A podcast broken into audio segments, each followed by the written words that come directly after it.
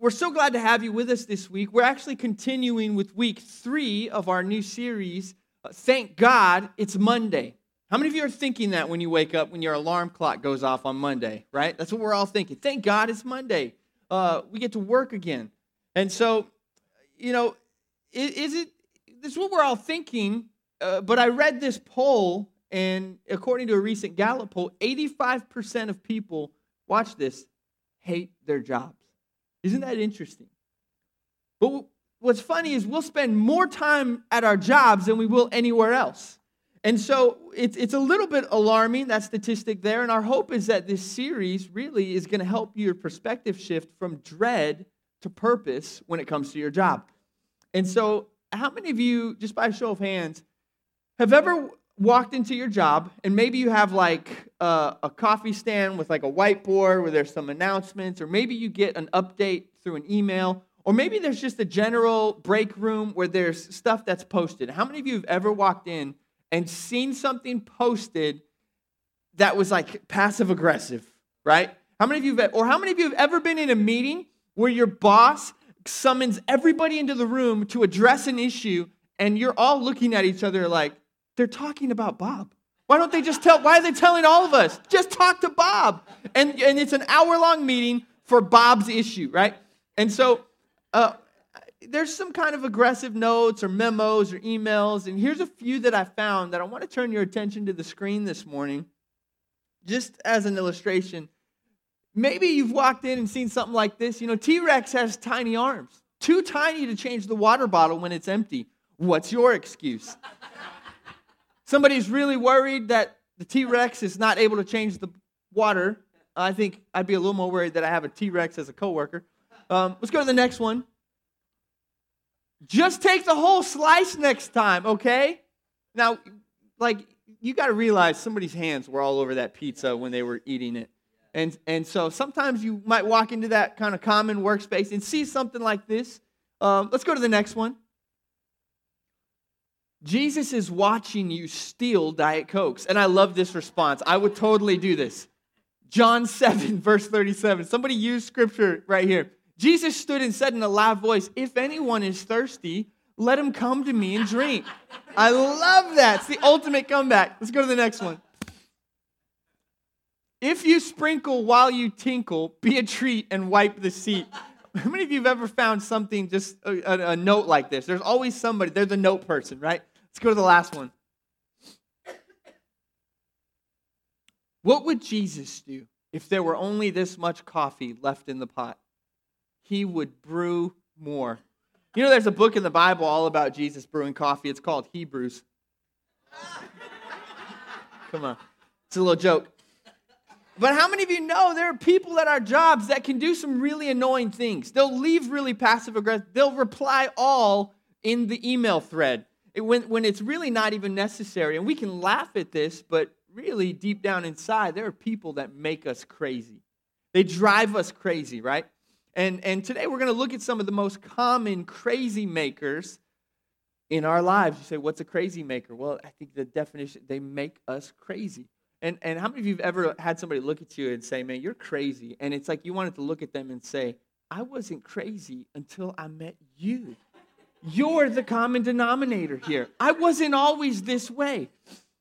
And, and so this morning, I want to give you some practical advice and some biblical tips on how to address this and how to really treat people the right way, an appropriate way. And the question this morning becomes how do I deal with the crazy makers at my job? And I think some of us came in today going, I'm ready to take notes. I'm going to come in and hear all about how I can go to work change my boss's behavior, change my coworkers? How do I deal with their issues? Uh, but the reality is this is, is I actually came to tell you some really kind of bad news today. And that's that it's very possible that your coworkers, that your boss, that the people that you go and, and try to get stuff done next to each and every day, they may never, ever never, ever, ever, never, ever, never, ever, never, quite possibly ever, never change. But you actually can. And and I think sometimes we get off base when we start to focus more on other people's behavior than we do on our own response to that behavior. And so today, today I want to give you some biblical and very practical steps on your own behavior at work. And even if you're not a Christ follower, even if you're not a Christian in this place, I want to challenge you. Implement these at work this week and tell me if things don't change. Tell me if you don't begin to see some things start to happen. So I want to look at some of the different types of crazy that you might encounter. How many of you know crazy comes in all types of shapes and forms and sizes? And so the first kind of crazy maker I want to talk about today is the demanding crazy maker. These are the little dictators of life. They're bossy and pushy and controlling in every area. They, they'll use intimidation tactics and they'll dominate every conversation. I mean, you can't even get a word in. And, and they'll turn every conversation into a power struggle. They make unrealistic demands on your life and your time and your schedule, and it drives you crazy. How many of you know a demanding crazy maker? If they're in the room, don't point. Uh, number two, there's disapproving crazy makers. These are the nitpickers of life. I mean, just picky, picky, picky. They're highly critical. They always want more. It's never good enough. They tend to be pretty negative, judgmental. They're oftentimes perfectionists. And no matter what you do, it's just never good enough. Many of you have ever worked with a disapproving crazy maker? Then there are deafening crazy makers. These they're deafening because they're loud. And, and these, are, these are what I call the megaphones of life because they're loud and they like to talk. In fact, if you get on a phone call with them, you can say goodbye to your next hour. You're going to be there for a while. And, and they absolutely love to argue and, and they talk you into surrender. Yeah, how many of you have ever felt like a, tired after a conversation? Right? That they're, they're the deafening crazy makers. Uh, I, I think there are destructive crazy makers. These are the volcanoes. You never know when they're going to erupt. But when they erupt, everybody knows it. They blow up, they explode, and leave scorching hot lava in their trail. And, and people actually live in fear around when the next blow up is going to be. And, and, and it just creates tension. How many of you have ever been around somebody like that? Then there are discontented crazy makers. These people are very touchy, very sensitive and and they they have very thin skin. And when they talk they kind of have like a nasally tone. Have you ever met this person that that why? And why is it always me? And, and they're the chronic complainers of life. And and why does everybody always treat me this way? And and and, and they're never happy. How many of you know something good can happen and they'll be the first person to, to speak up and say but it's not this or it's not there's a they, they kind of have kind of a, a they lean towards a more pessimistic approach to life. Then there's the demeaning crazy makers. These people are the smart mouths. They can sometimes use their sarcasm in kind of a rude way, and they use assaulting language. They tend to cuss a lot, but more than just cussing and complaining, they're the bubble busters. They find particular joy in deflating other people. And, and these are the people that can be petty and and they can be a little mean at times. How many of you know? How many of you like as I'm going through those, you're categorizing your coworkers all throughout these? You're like, yep, that's Johnny and that's Bob and that's Susan. The reality is that we work with people. The only way we're going to get something done and accomplished is by working and partnering with other people. And so I want to give you some biblical steps to follow today to help us to work better with other people. Are you ready Number one, it's going to be good for you. Refuse to be offended. That's right. No matter what the crazy makers say, no matter what they do, no matter how much they insult me or act or react or their body language, make a decision. I will not be offended. Because remember, when people are rude, what they're really doing is revealing what's inside of them. When somebody is rude or mean or nasty, what they're not doing is revealing what's inside of you, they're revealing what's inside of them. But if we are not careful in our response and in our reaction, we may reveal what's inside of us. And I want you to remember this. One of the reasons we have to make a decision to say, I'm going to refuse to be offended.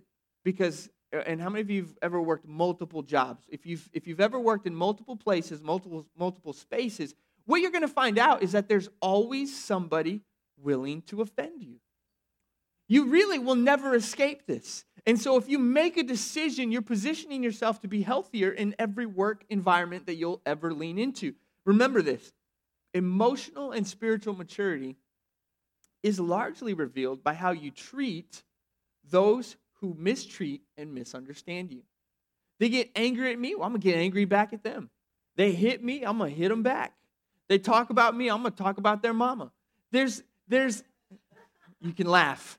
And, and really, I think this can be a measuring stick for us in life if we'll, if we'll use it to say, how am I reacting? Because how I react will show us where we are emotionally and spiritually. You know, one of the keys to happiness in life is simply developing a thicker skin. And, and so, one of the prayers that, that I would challenge you to pray is this prayer right here God, give me a tender heart and a tough, tougher hide. Usually, we have the opposite, right? So many times we'll go through life with kind of a hard heart and a thin skin. And so we'll allow people to offend us, and then our heart is hardened towards them as people. But if we will lean into it with a tender heart and a thicker skin, what that will actually allow us to do is to walk out and live out and have empathy for people. And so listen to this. Proverbs chapter 19, verse 11 says this A man's wisdom gives him patience. It is to his glory to overlook an offense. See, I think some of us need to learn to not look at people's behavior, but really to look at the pain in their life really to listen and understand their story and where they came from. And, and really understand and lean into what causes that behavior. I, you know, this may sound cliche, but the older I get, man, the more and more I realize this to be true. Hurt people hurt people. Look deeper at their lives. Because the more you understand somebody's background, really, the more grace you're willing to show them. You know, maybe they were molested. Maybe they were abused. Maybe they were abandoned. Maybe they were left by their spouse or have had other pain in their life that has caused them to be offensive. And so now they will react because of a, a, a, scab that every time it gets poked at, they just react. They will just go into defensive mode. Or maybe it's not any of that. Maybe it's just a bad day. Maybe it's just a bad week. Come on, come on. Maybe it's just a bad decade. Can I just tell you, the older I get, the more I just go, man, I could use some grace from people around me. You know, I think the same is true of our coworkers. I think they could use some grace.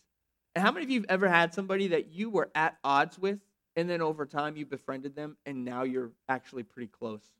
The reality is that you can be at odds with somebody, but if you will lean in, have empathy, refuse to be offended, you can turn an enemy into a friend.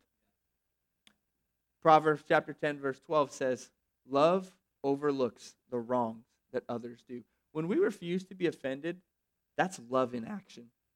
Because we're saying, I'm not going to give you what you deserve. I'm going to give you better than you deserve. And doesn't that sound like Jesus? Okay, number two, if you're taking notes, forgive people immediately. Listen to me. Don't wait for an apology to forgive them. If they are a crazy maker, can I just tell you, most crazy makers are not self aware, meaning they don't know how what they're saying is making people feel. They don't know how what they are saying or what they're doing is affecting the room. So, most likely, they don't even know that they offended you. And so, what happens is we'll hold on to a hurt that they're not even aware of. They're taking up our own mental space, our own energy, our own focus, and they're not thinking about us. And so what happens is the offense affects us more than it affects them. I've heard it this way resentment and unforgiveness is like drinking poison and expecting the other person to die. Can I just tell you, resentment and unforgiveness will affect you more than it will ever affect them. And so, so decide quickly. I'm going to forgive quickly. I'm going to forgive often. I'm going to forgive regularly. And I'm going to forgive fast. So what happens is you realize and I'm looking in the mirror here because there, it's like every time that I've ever leaned into a conversation where there's been conflict, how many of you ever realize when you've, when you've had that talk, you realize we're in the wrong too? Like we're not perfect. We're not, we're not perfect to work with or work next to. And what happens is this uh, Stephen Covey, who uh, he's a great author, uh, says it like this because what happens is we hold people accountable for stuff that we've done ourselves. Stephen Covey says, We judge ourselves by our intentions, but we judge others by their behavior. How many of you have ever looked at somebody and said, Well, I didn't mean it that way? Or that's not that's not how I meant it. That wasn't my heart. I never I never expected that to hurt you. And we'll defend our intentions and overlook our own behavior. And then what do we do with other people? We'll go to other people and go, Well, listen, I don't care how you meant it. This is what you did. I don't care what you meant. This is what you said. And it's like, how quickly do we do this? I think the reality is that empathy allows us to look in the mirror of life and realize we're all imperfect. And if we're all imperfect, then shouldn't we lean into grace a little bit easier? Because how much more do I need it? And so, um, when we choose to not forgive people, we're forgetting the great gift of God's forgiveness to us. Remember the great gift of God's forgiveness and forgive people immediately. That word right there is actually very important immediately. Don't sit on it. Don't waste your own time, energy, uh, a mental space on something that they're not even thinking about. Forgive, I'll just say it this way I don't need an apology. I'm going to forgive. Let's lean into that kind of mentality, that kind of approach. Um, Colossians chapter 3, verse 13 says it this way You must make allowance for each other's faults and forgive the person who offends you. Remember, the Lord forgave you, so you must forgive others. Wow. Number three, if you're taking notes this morning, be intolerant of gossip. Refuse to gossip about them. You know, when something happens to us that bothers us, isn't it? It's really hard to not get in the car and just call up somebody and say, man, can you believe what they just said to me? Can you just can like listen to what they said and listen to what they did on the back end and listen to what I'm having to deal with every you want to know what and like some of us don't even wait till we get in the car. Some of us are sitting across from our boss on our phone like you would not believe this joker. We're just texting, right? Isn't it crazy how we long for affirmation when we've been wronged? We long for somebody to come aside and take offense with us. How many of you have ever been like uh, seen third party offense? It's like now other people are offended with you at them, and they weren't even a part of the thing. They have nothing to do with it. And now they're, uh, I mean, let's be now they're in sin because now they're judging and critical and and and a little more resentful towards somebody that they may not even know. And so, so listen, what the Bible says here. Proverbs chapter 17, verse 9. Disregarding another person's faults preserves love, but gossiping about them separates close friends. And listen, you may be here today and you're, you're, maybe you're asking the question, well, what is gossip? I think a good definition of gossip could be explained this way sharing information with someone that is not a part of the solution or a part of the problem. So, to simply put it, if they weren't there, if they didn't hear it with their own ears, they didn't see it with their own eyes, if, if they didn't experience it with their own presence, and they're not a part of the solution to that problem, they don't even need to know. Because listen, it's incredibly destructive to your workplace or any other setting in life. You can throw in family, you can throw in neighbors, you can throw in any community that you're in Uh, and, and plus, if we're talking about them, the crazy makers win. Because if we're gossiping about them, now they're also controlling both the conversation and your emotions. So, can I just say it this way? Don't give people that don't deserve your time and energy, just don't give it. Just, I'm not going to talk about you. I'm not going to talk to anybody else about you. I'm going to forgive quickly. I'm going to have empathy, and I'm going to be better on the other end because I've practiced these things. Amen. Okay, number four abstain from arguments. Whew. You got to refuse to argue with crazy makers. And you may think to yourself, I- have thought this on many occasions well, if I could just reason with them, if I could just have a conversation, maybe I could win them over maybe we could just sit down, have a conversation, clear the air, and we can move forward. But the reality is this crazy makers don't come to their position through logic. So logic won't help them arrive at a new conclusion. Because what happens is they get into that behavior through their emotions. Can I just tell you this way? There are people that will make decisions based off of what they feel. And if you always do what feels right, you won't always do what is right. And so there are people who are controlled by their emotions. If they feel angry, they act angry. If they feel sad, they'll act sad. If they feel excited, they'll act excited. If they feel tired, they'll act tired.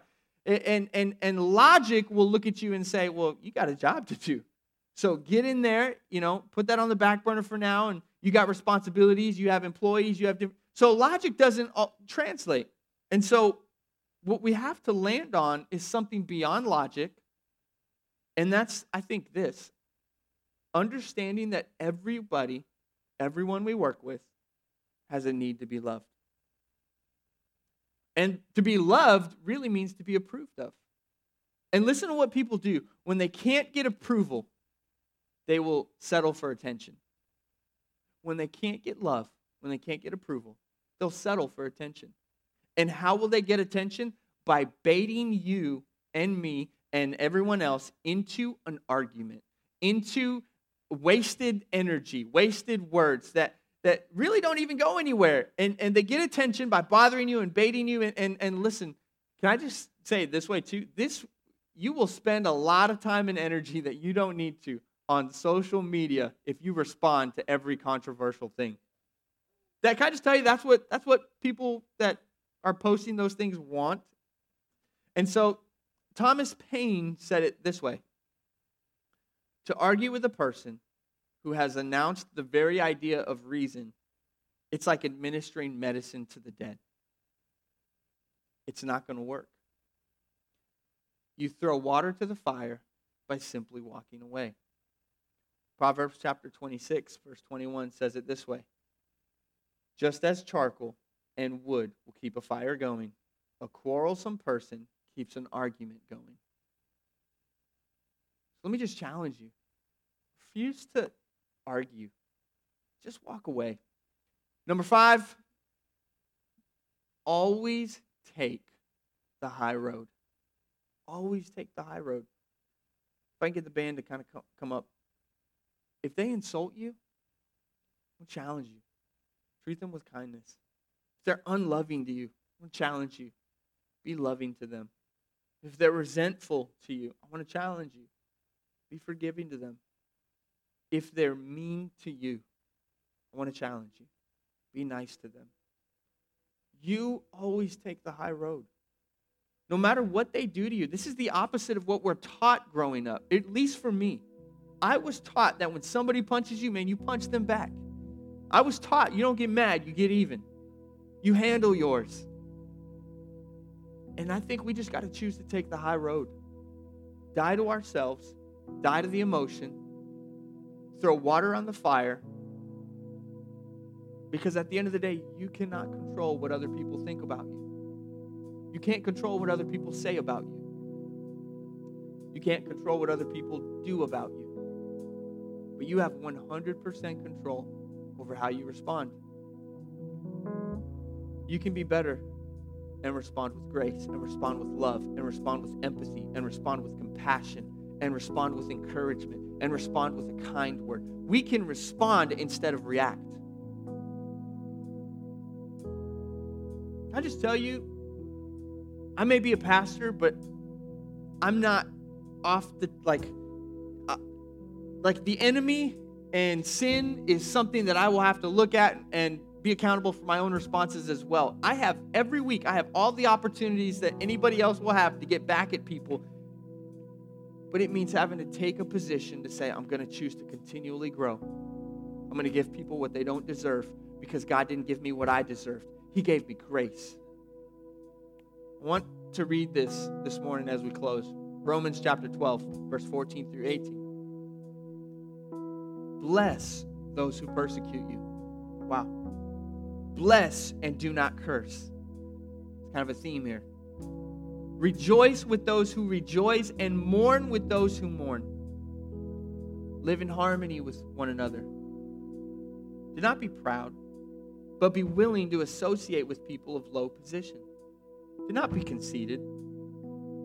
Don't repay anyone evil for evil. Be careful to do what is right in the eyes of everyone, if it is possible, as far as it depends on you. Live at peace with everyone. I want to read another scripture, in 1 Peter chapter 3, verse 9. Do not repay, do not do wrong to repay a wrong. And do not insult to repay an insult, but repay with a blessing. Because you yourselves were called to do this so that you might receive a blessing. Can I just say it this way? If anybody showed us how to live with crazy makers, it was Jesus. It's easy to love people that love us back, isn't it? And yet the Bible says, while we were yet sinners, Christ died for us. You want to know what that means? He loved us before we ever loved him back. He did the hard stuff. He loved a crazy maker. He gave grace when we didn't deserve grace. And while he was being crucified, I love this point. Watch what Jesus said on the cross. Luke 23, verse 34. Jesus said, Father, would you forgive them? Because they don't even know what they're doing right now. In essence, if God could love crazy makers like us, I think we can love the crazy makers at our job. And we can be an example. And we can be different. And we can live out grace. We can walk out grace. We can live out things that other people. You know, I love the way that our elder David McMullen says it. He says, You can either meet the standard or you can set the standard. Can I challenge us as a church body? Let's go into our workplace this week. Let's go into our families. Let's go into our neighborhoods and communities. Whatever the standard is, you can identify it, you can evaluate it, you can judge it, or you can also set a new standard. I'm going to give where it's not deserved. I'm going to love where it's not deserved. I'm going to be kind where it's not deserved.